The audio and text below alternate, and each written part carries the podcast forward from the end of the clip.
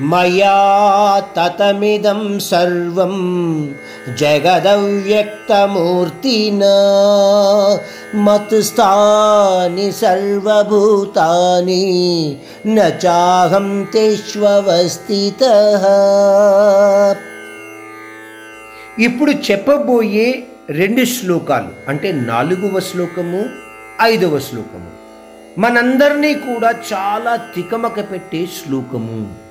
ఎందువల్లంటే ఇక్కడ పరమాత్ముడు చెబుతున్న విషయము మనకు అంతకు ముందు అధ్యాయాలలో చెప్పిన విషయానికి కొద్దిగా విరుద్ధంగా ఉన్నట్టు కనబడుతుంది.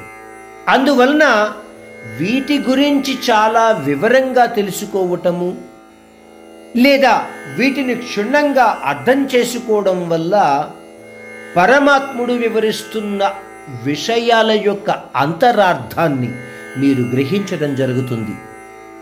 శ్రీకృష్ణుడు ఈ అధ్యాయం యొక్క నాలుగవ శ్లోకం ద్వారా అంటున్నాడు నేను ఎవరికీ కనబడని వాడిని అయినప్పటికీ కూడా ఈ బ్రహ్మాండం మొత్తంలోనూ నేను వ్యాపింపబడి ఉన్నాను.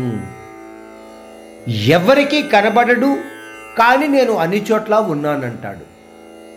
పోన్లే మనము అంతకుముందు కూడా ఈ మాటను వింటూ వచ్చాము.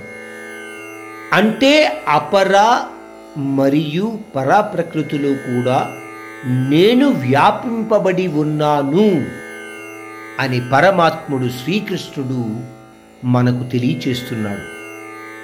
వ్యాపింపబడి ఉన్నాడు అంటే మనము అంటే సామాన్య జన సమూహము సాధారణంగా ఆయనను ఒక ఆకారములో వ్యాపింపబడి ఉంటాడు అన్న ఉద్దేశంలో ఆలోచిస్తూ ఆయనను వెతకడానికి ప్రయత్నిస్తాము మన సాధారణ ధోరణిలో చెప్పుకుంటే ఆయన మన మధ్యలోనే ఉన్నాడు. కానీ ఈ శ్లోకంలో శ్రీకృష్ణుడు ఏమిటంటున్నాడు? ఈ సృష్టి మొత్తము కూడా నాయందే ఉంది. కానీ నేను వాటిలో లేను. తిక్కమక విషయము అంటే ఇదే. ఇంతవరకు మనము భగవద్గీతలో తెలుసుకున్నది ఏమిటి? ఆత్మజ్యోతి రూపంలో ఆ పరమాత్ముడు మన శరీరంలో ఉన్నాడు అని ఆ పరమాత్ముడే చెప్పాడు.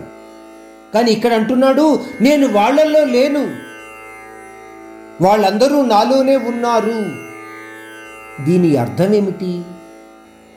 మీరు శ్రీకృష్ణుని బాలలీలలు చదివి గుర్తుపెట్టుకుని ఉంటే యశోద కృష్ణుడు మధ్య జరిగిన ఒక విషయాన్ని మీకు చెప్పదలుచుకుంటున్నాను.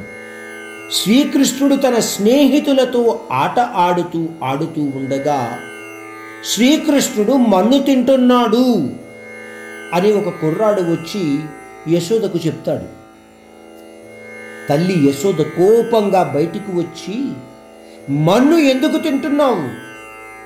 నోరు తెరిచి చూపించు అని చాలా గట్టిగా కృష్ణుణ్ణి గదమాయించడానికి ప్రయత్నిస్తుంది.